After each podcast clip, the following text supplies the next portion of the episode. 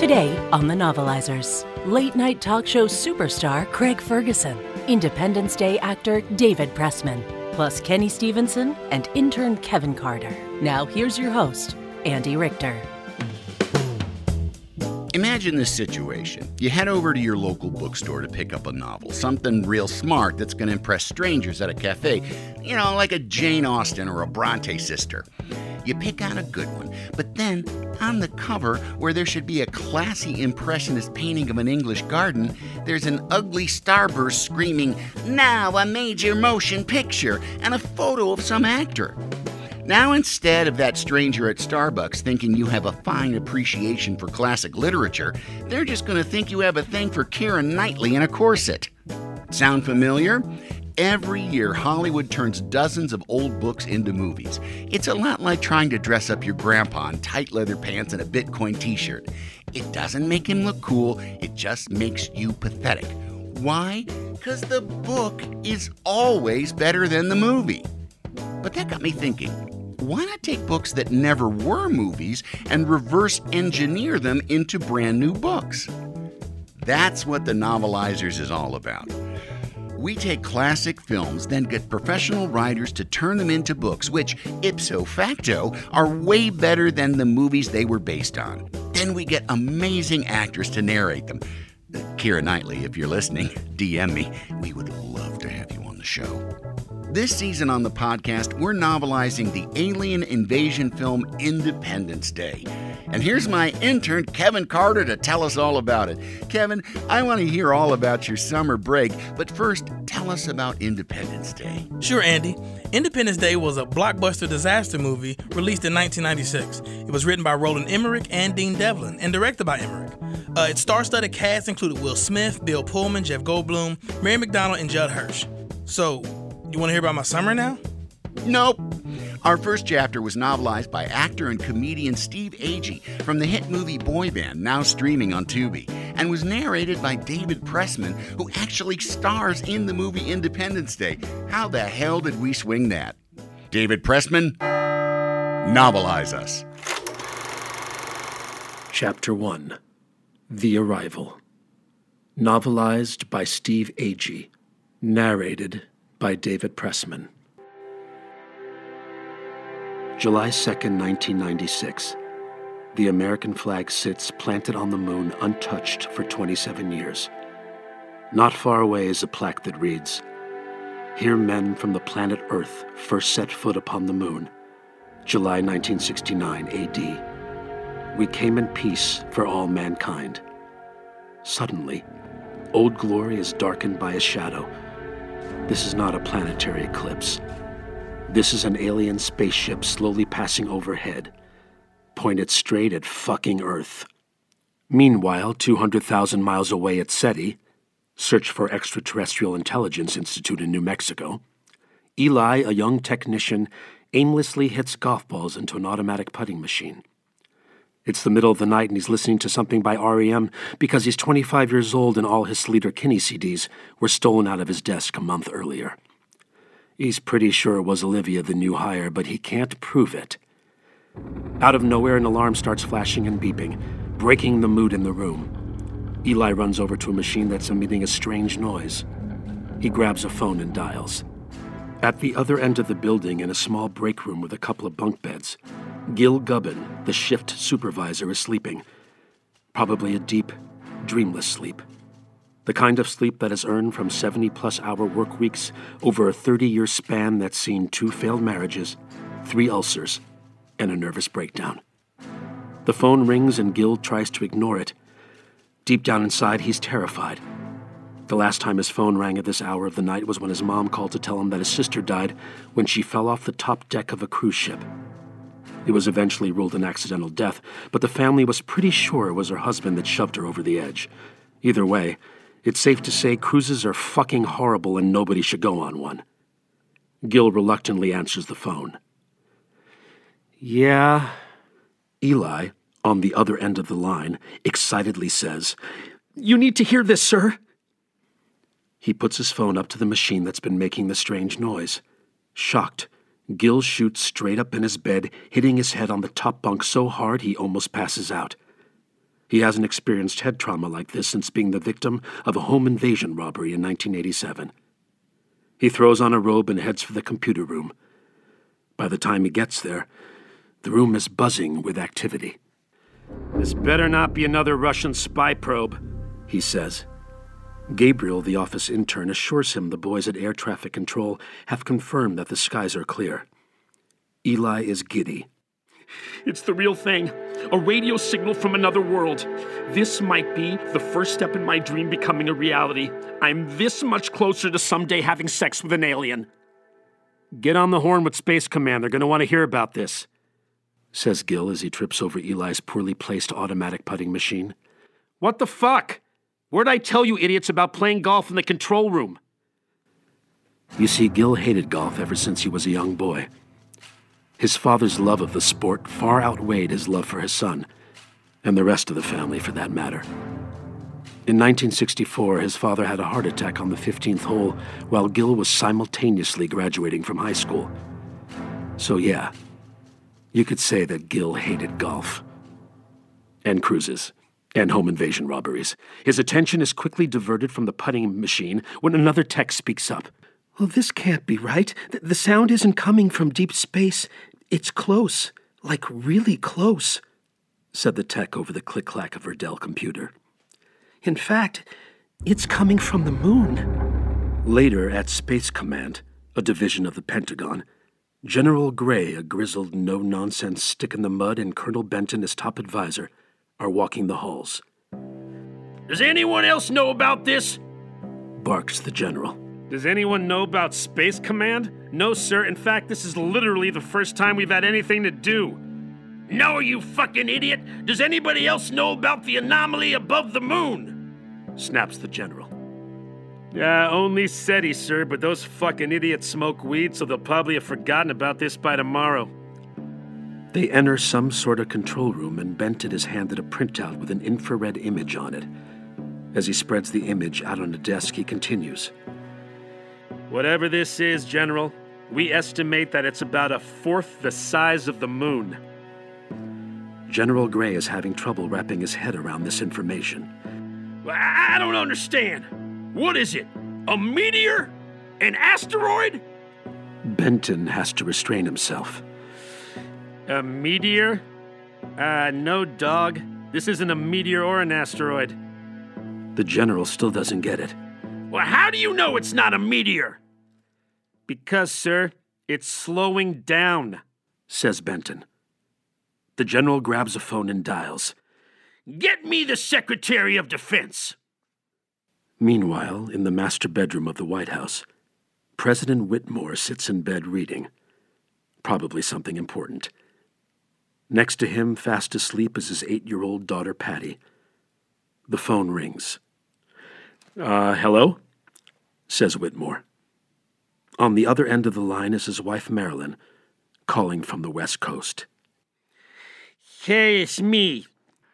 Well, you're up late. What time is it there?" asked the president. "It's 2:45, and yes, I'm drunk. I've been in L.A. for 2 weeks, and you haven't once asked me why I'm here." The First Lady is pissed off. Her marriage has been falling apart since her husband's inauguration. President Whitmore tries to stop a conversation before it happens. Okay, I can't get into this with you right now. Our daughter is sleeping right next to me. She misses you." "Well, excuse me, no, at least one person misses me. Let me talk to her." He hands the phone to the kid. "Patty, wake up, it's your mom." The girl sits up, excited. "Hi, Mommy. Daddy let me sleep in your room last night. I even got to watch Letterman. One of his guests jumped on the desk and showed him her boobs." The First Lady is not amused. "Oh, yeah, I heard about that. Drew Barrymore, total floozy." While his daughter and wife continue talking, the president walks out of the room past a television as a news anchor is coincidentally talking about how low the commander-in-chief's approval rating has fallen. In the hallway, he's joined by the White House communications director, Constance Spano. She's holding a copy of USA Today. There's concern in her voice. Well, you're pretty unpopular right now. Half the country thinks you're too old and too compromising. Whitmore is wounded. As they arrive in the dining room, he pours some coffee. Too old? I'm 42! I'm the fucking youngest president in U.S. history! I don't get it. I'm a nice guy, right? So why does my wife and half the country hate my guts? Could things get any worse? The president's aide, Dennis De La Jones, enters. Sir, the Secretary of State is on the phone. To look at Dennis, one would assume he was a straight shooter with the Young Republican written all over his face. A classic boy next door, Johnny USA, a real everyman. But the reality couldn't have been further from that. You see, Dennis was a Russian asset. He'd been turned by the Ruskies 2 years ago, and in 1 week's time, he was going to carry out his assignment. Dennis was going to assassinate President Whitmore. Unless something came up to derail that plan. Thank you, Dennis. You know, I don't say this enough, but without you, I don't think I could do my job. I really value everything you do for me, and I see you as more than just my aide. You're more like the son I never had. Starting next week, I'm giving you a raise. The president picks up the phone. Yes? After a long pause. I'm sorry, what the fuck did you just say? 45 miles above the Earth, a U.S. satellite crashes into the mysterious spacecraft. Wow, what a fantastic start to our new season. But movies take a lot more than A-list celebrities like Will Smith and David Pressman to get made. They also take hundreds of professionals working tirelessly behind the scenes to pull off that movie magic. That's why in each episode of The Novelizers, we'll meet one of those backstage wizards who brought Independence Day to life. But since, you know, they're not A-list celebrities, I'm just going to have my intern Kevin interview them. Kevin, who did you talk to today? Thanks, Andy. Kevin Carter here, and I'm with Kenny Stevenson, who was the wrangler for Jeff Goldblum on the movie Independence Day. Kenny, how's it going today? It's going great. How are you doing? I'm doing all right. I could be a lot better. I mean, a lot better. I mean, whew, but all right. I'm doing all right. Okay. So wanted to just ask people, let people know up front, what is an wrangler? So what the work that I do, I work in what's called vocal disfluencies, and that is ums, ahs, things that we use to fill sentences. Oftentimes it's usually, especially in the world of acting, it's we're searching for a word. And a lot of actors will, as they're trying to remember their lines, might throw in an or an ah.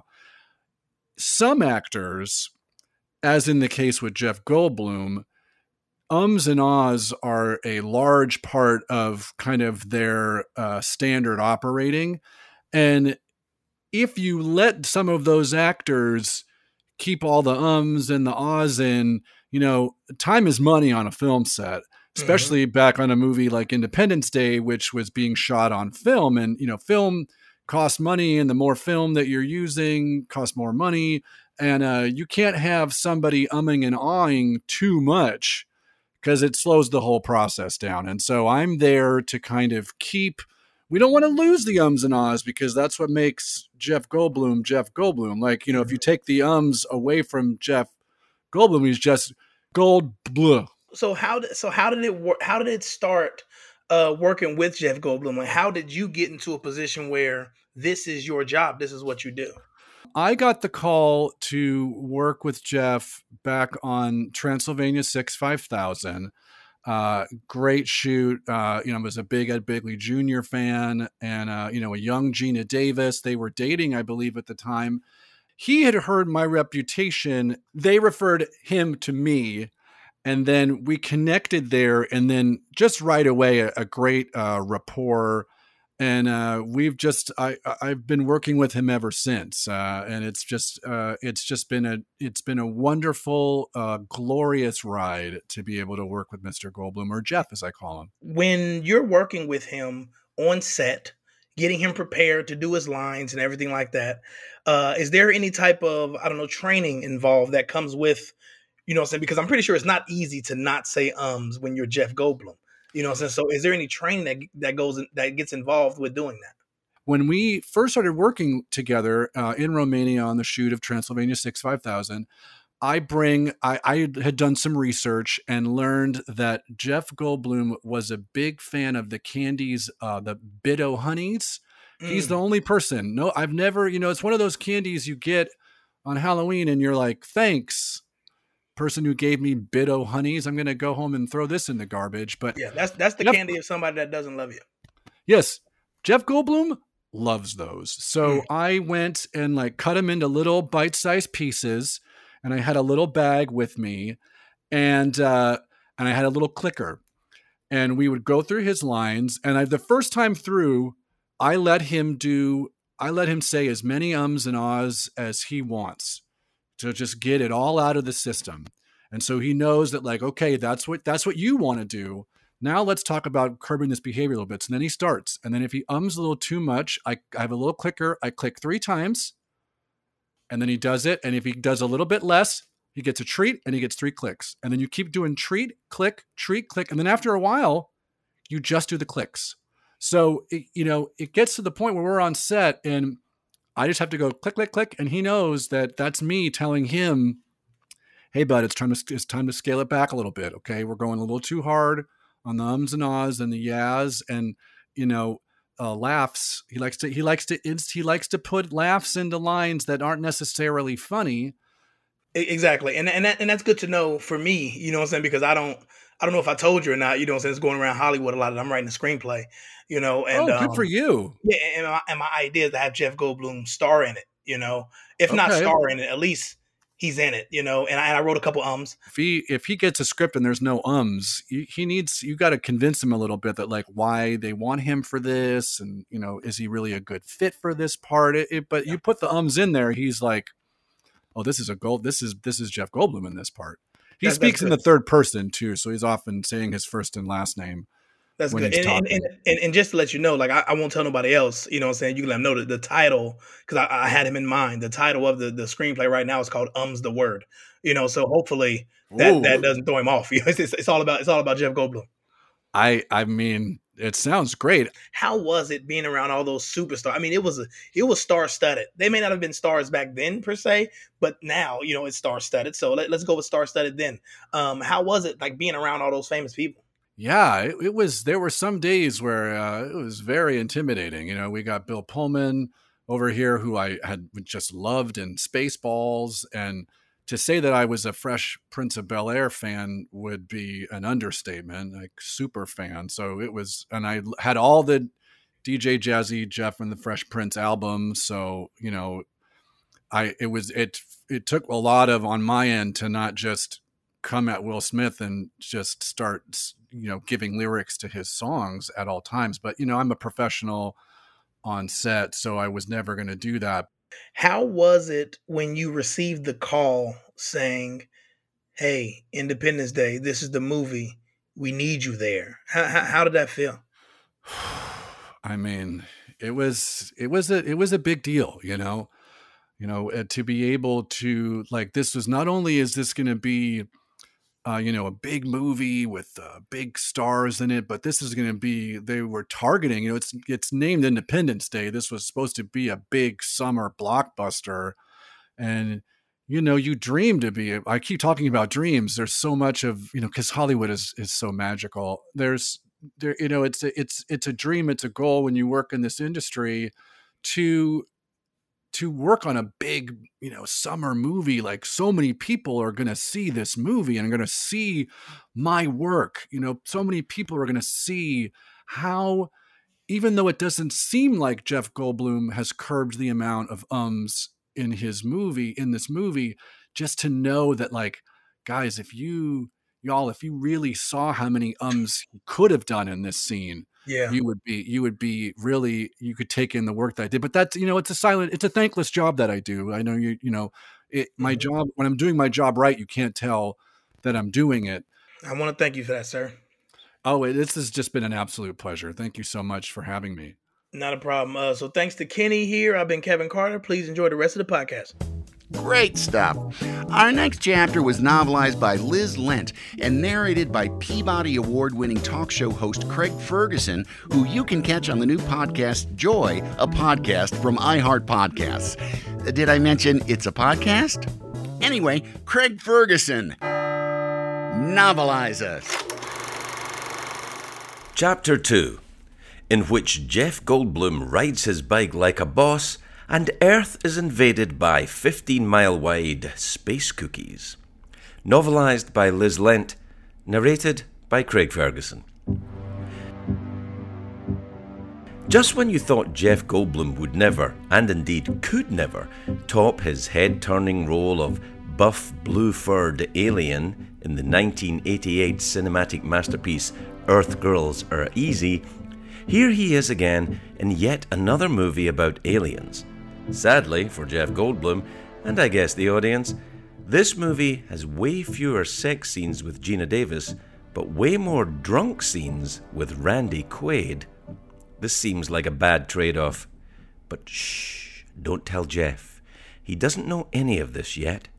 The poor guy just got here, and he's focused on playing chess in the park with his dad, that guy from the TV show Taxi, whose name I always forget, and who I literally only know as that guy from the TV show Taxi. None of you will remember this show because you are mere babies. Little tiny babies who know nothing about 1970s TV shows and how we had to watch them submerged in 12-inch deep shag carpet that was filled with cigarette butts, well-thumbed copies of Reader's Digest, and the dried tears of women striving for equal rights. Anyway, where were we? Ah, yes. In a park playing chess with Jeff Goldblum, whose name is David in this movie, by the way. And the guy from Taxi is playing his dad, a fellow named Julius, who's wearing a nice warm cardigan on a sweltering July morning in New York City. Julius is complaining vehemently to David about how long David is taking to make his move. Making a move may also be a euphemism, because then Julius starts asking David why he's not dating anyone and why he's still wearing a wedding ring when he's been divorced for nearly 4 years. David keeps stalling on his chess move, no doubt wishing it was 2016 instead of 1996, and he could just Google how to play chess and stop hiding the fact that he barely knows what any of these pieces do. Why is there a horsey? Why are the pawns so self-destructive? Is the bishop really ordained? Trying to hide his chess ignorance, David reminds his father it's only been 3 years since his divorce. Big fucking whoop is what his dad does not say, but is clearly thinking. Instead, he tells David, it's not healthy. David moves a piece. He thinks maybe it's called the haberdasher. You know, the one that looks like a castle. Then he chastises his father for smoking before smoothly declaring checkmate, with a confidence he does not feel. Indeed, a confidence he has not felt for many, many years, not since he banged Gina Davis. David gets up and gives his dad a kiss on the cheek as the older man tries to figure out how his son cheated, and then David rides off on his bike towards his next adventure, which probably isn't anything too exciting and most likely doesn't involve aliens or even Will Smith. Now we're in the middle of a very busy room with lots of desks and a ton of TV screens on the wall. The screens are all in varying stages of scrambly static. There's hubbub everywhere, I tell you. Phones are ringing, people are running around, it's chaos. There's a fellow on the phone who's been working so hard he hasn't even eaten half of the bagel sitting on the desk in front of him, poor thing. This guy, in a harried voice, tells the person on the phone that he's sorry her TV isn't working and that he too loves the X-Files. Woo! Shout out to Mulder and Scully, whose creator, Chris Carter, was even worse at telling alien stories than the makers of Independence Day. David rides in on his bike, which is confusing because is his office on the first floor? Or did he ride into the lobby of the building, then ride his bike into the elevator, then sit on the bike while inside the elevator, and then ride his bike off the elevator? Or was he an even bigger dick than that and walk his bike into the elevator, stand in the elevator pretending to be a normal human, and then get back on the bike and ride it 10 feet into the office? Either way, I think we're getting to the heart of why David hasn't dated for 4 years. David's co-worker, played by Harvey Firestein, chases after him, asking why he didn't answer his calls. Elevator bike riding David tells him he ignored them and asks what all the hullabaloo is about anyway. Harvey tells him that all the stations have gone berserk, with snow and static everywhere, which he could have seen on the giant wall of screens he just rolled past. Good Lord, David. Harvey tells him they've been getting tons of calls and they can't seem to find the problem. David, meanwhile, caring not a whit about his job, is instead outraged at the disorganized and frankly disrespectful state of the recycling bins. He's picking out plastics, tossing aside cans, just really digging right into that trash like a fevered raccoon. And again, we're getting a lot of clues regarding David's woeful dating status right here. With the plastics, cans and papers finally nestled in their respective bins, David finally cares enough about his job to ask Harvey if he's tried switching transponder channels. Harvey huffs at him. Would I be this upset if it was something simple? David asks about switching to another satellite. Harvey says portentously, It's almost as if they weren't there. What? No way. Harvey, what are you saying? David picks up a piece of paper, frowns at it, and declares, It's impossible. Oh, David, in Independence Day, anything is possible because of July 4th and because of America. Amen. Another foreshadow comes barreling onto the screen as some kid who's totally not related to David, and frankly appears to be in a whole other part of the country, pounds on his little tabletop TV, trying to watch the classic alien invasion film, The Day the Earth Stood Still. The kid, who we'll just call Poor Man's Joseph Gordon-Levitt, announces to no one in particular, The signal's all screwed up. His older brother, the poor man's Keanu Reeves, tells him to knock it off before he breaks the TV. Their sister is also there, but is unconcerned because she is applying makeup. She's doing that because it's 1996 and she's a teenage girl, and that's really all the effort these writers were going to put into her character anyway. Suddenly a pickup truck comes flying down the road, and the driver, clearly auditioning for a totally different film, does an awesome Fast and Furious style slide into the driveway. Poor man's Keanu, okay, fine, his name is Miguel, steps out and says, Hey! To the angry driver. Angry driver shakes a whole bunch of dead carrots in Miguel's face, which I guess is how farmers communicate, and tells him that if his father's not in the air in 20 minutes, he's going to fire him. And frankly, he should fire him, because we're about to find out that Miguel's father is Randy Quaid, subject of Shakespeare's most famous rhyming couplet.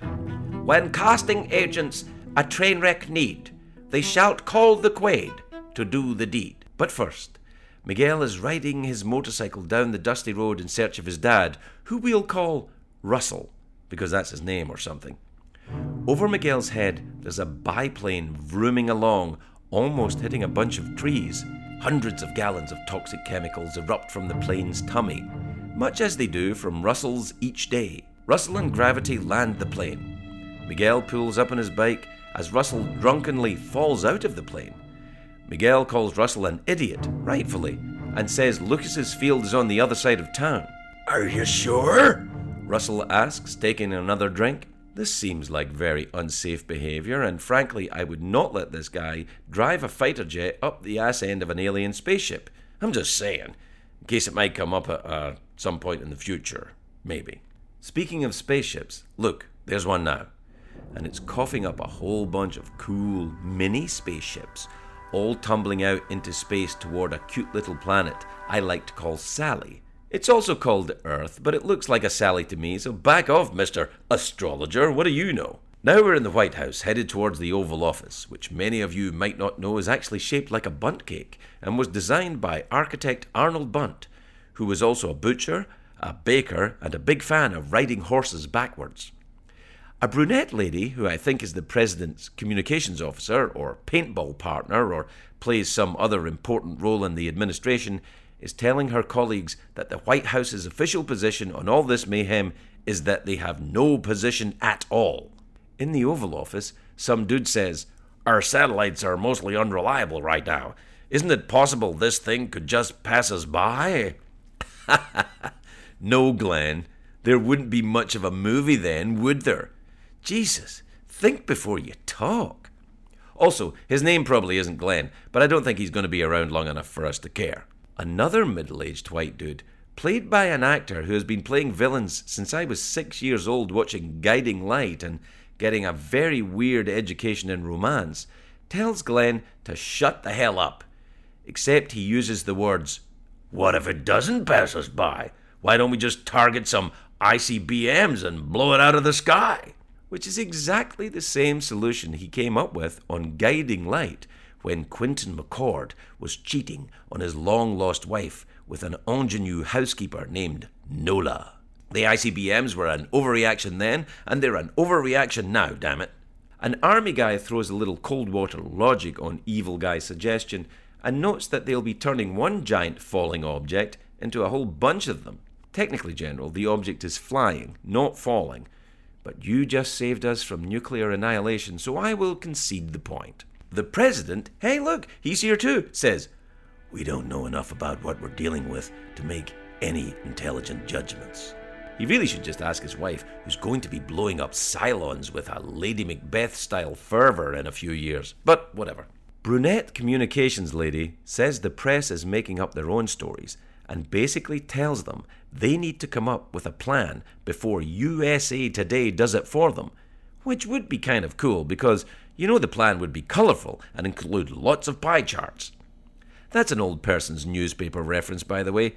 Still fresh as an unopened Twinkie. The president, ignoring women entirely, muses that they may need to upgrade to DEFCON 3, which was my absolute favourite of the DEFCON comedy jams. Evil politician guy practically wets himself with glee and tells the room to contact NORAD and tell them they've upgraded to DEFCON 3. And I just want to point out that evil politician guy is acting like that one guy in every single office who just takes someone else's idea in a meeting and says it louder, and then everyone goes, "Great idea!" And it takes every ounce of self-control you have not to shiv him with a goddamn spork at the next company picnic. That guy is the worst. The worst! See, I said it louder to mock him. Smart army guy knows what I'm talking about because he's rolling his eyes right now and saying, "That's not what the president said." All the boys in the room start arguing, and one guy says, rather presciently, that more than 50% of the armed forces are out on leave for the holiday, which seems like bad planning. Shouldn't there be a calendar and everyone has to coordinate and maybe some people get to go to the cookout but others have to guard the country from aliens? I think Eisenhower had a calendar, and that's how they made sure everyone was around for D-Day, which otherwise was going to be a 3-day weekend for a lot of folks. Anyway, two new army guys march into the room and declare that the giant object, let's just call it a spaceship, shall we? I mean, who are we even kidding at this point? It's not a giant, buttery, delicious space cookie, which would be fantastic. No. It's just a dumb spaceship, and it's parked itself in a stationary orbit, and it's barfing up 15-mile-wide pieces of itself. It's so disappointing. Evil politician guy asks where they are headed. Army guy, really intent on killing the vibe in the room, announces that they should be entering Sally's atmosphere within the next 25 minutes. Ruh-roh! One of these mini spaceships is making itself noticed in the northern deserts of Iraq, where the sky is turning gold and pink and red, and it's really like a cross between an Elton John concert and any random nightmare episode of HR Puffin Stuff. People are running, which seems like a pretty fair response, as the spaceship emerges from the clouds. Inside a battleship, some Navy guys are fretting over a total radar blackout over a 13-kilometre area, but note that the infrared is working. Well, maybe you guys should have looked at that first, because there's a huge fucking red blob pulsating on that totally functional screen. Jeez! There is much more hubbub now in the Oval Office. Another military guy tells the president they now have 2 confirmed sightings, and someone else chirps up to say that one has been spotted off the coast of California, waking up Will Smith. As people with access to top-tier intelligence and information gathering tend to do, the group turns on the TV for a special report. There are some extraordinary events going on. The Bee Gees are getting back together. A cow was born with two heads, one at the front and one at the back end. Bobcat Goldthwait swallowed a lozenge and said, "Oh yes!" The world has erupted into mass hysteria because mysterious objects, for fuck's sake, they're spaceships already, are coming out of the sky. And these unexplained phenomena, which I guess was what we're calling spaceships these days, are headed straight for Moscow. Thank you, Craig. I still maintain that all Scottish people are just putting on that accent to sound cool. Well, that's all the novelizing we have time for today. Kevin, land this spaceship. Thanks, Andy. And thanks to this week's guest contributors, Steve Agee, David Pressman, Kenny Stevenson, Liz Lent, and Craig Ferguson. More info about all of our guests can be found in the show description. The Novelizers was created by Stephen Levinson, produced by Stephen, Chris Karwowski, Rob Kudner, and Suchetis Bokiel. Editing, mixing, and mastering by Chris. Improv booking by Christine Bullen. Music by Cole Emoff. Art direction by Crystal Dennis and illustrations by Barry Crane. Intro narration by Robin Reed. Interviews by me, Kevin Carter. Special thanks to Luke Dennis and Peter Hayes at White Soul Public Radio in Yellow Springs, Ohio. Check out thenovelizers.com for more info about the show, and follow us on Instagram, Facebook, YouTube, Twitter, and occasionally TikTok. If you enjoy The Novelizers, please support us on Patreon or email thenovelizers@gmail.com to sponsor an episode. Till next time, I'm Kevin Carter, Novelizers out.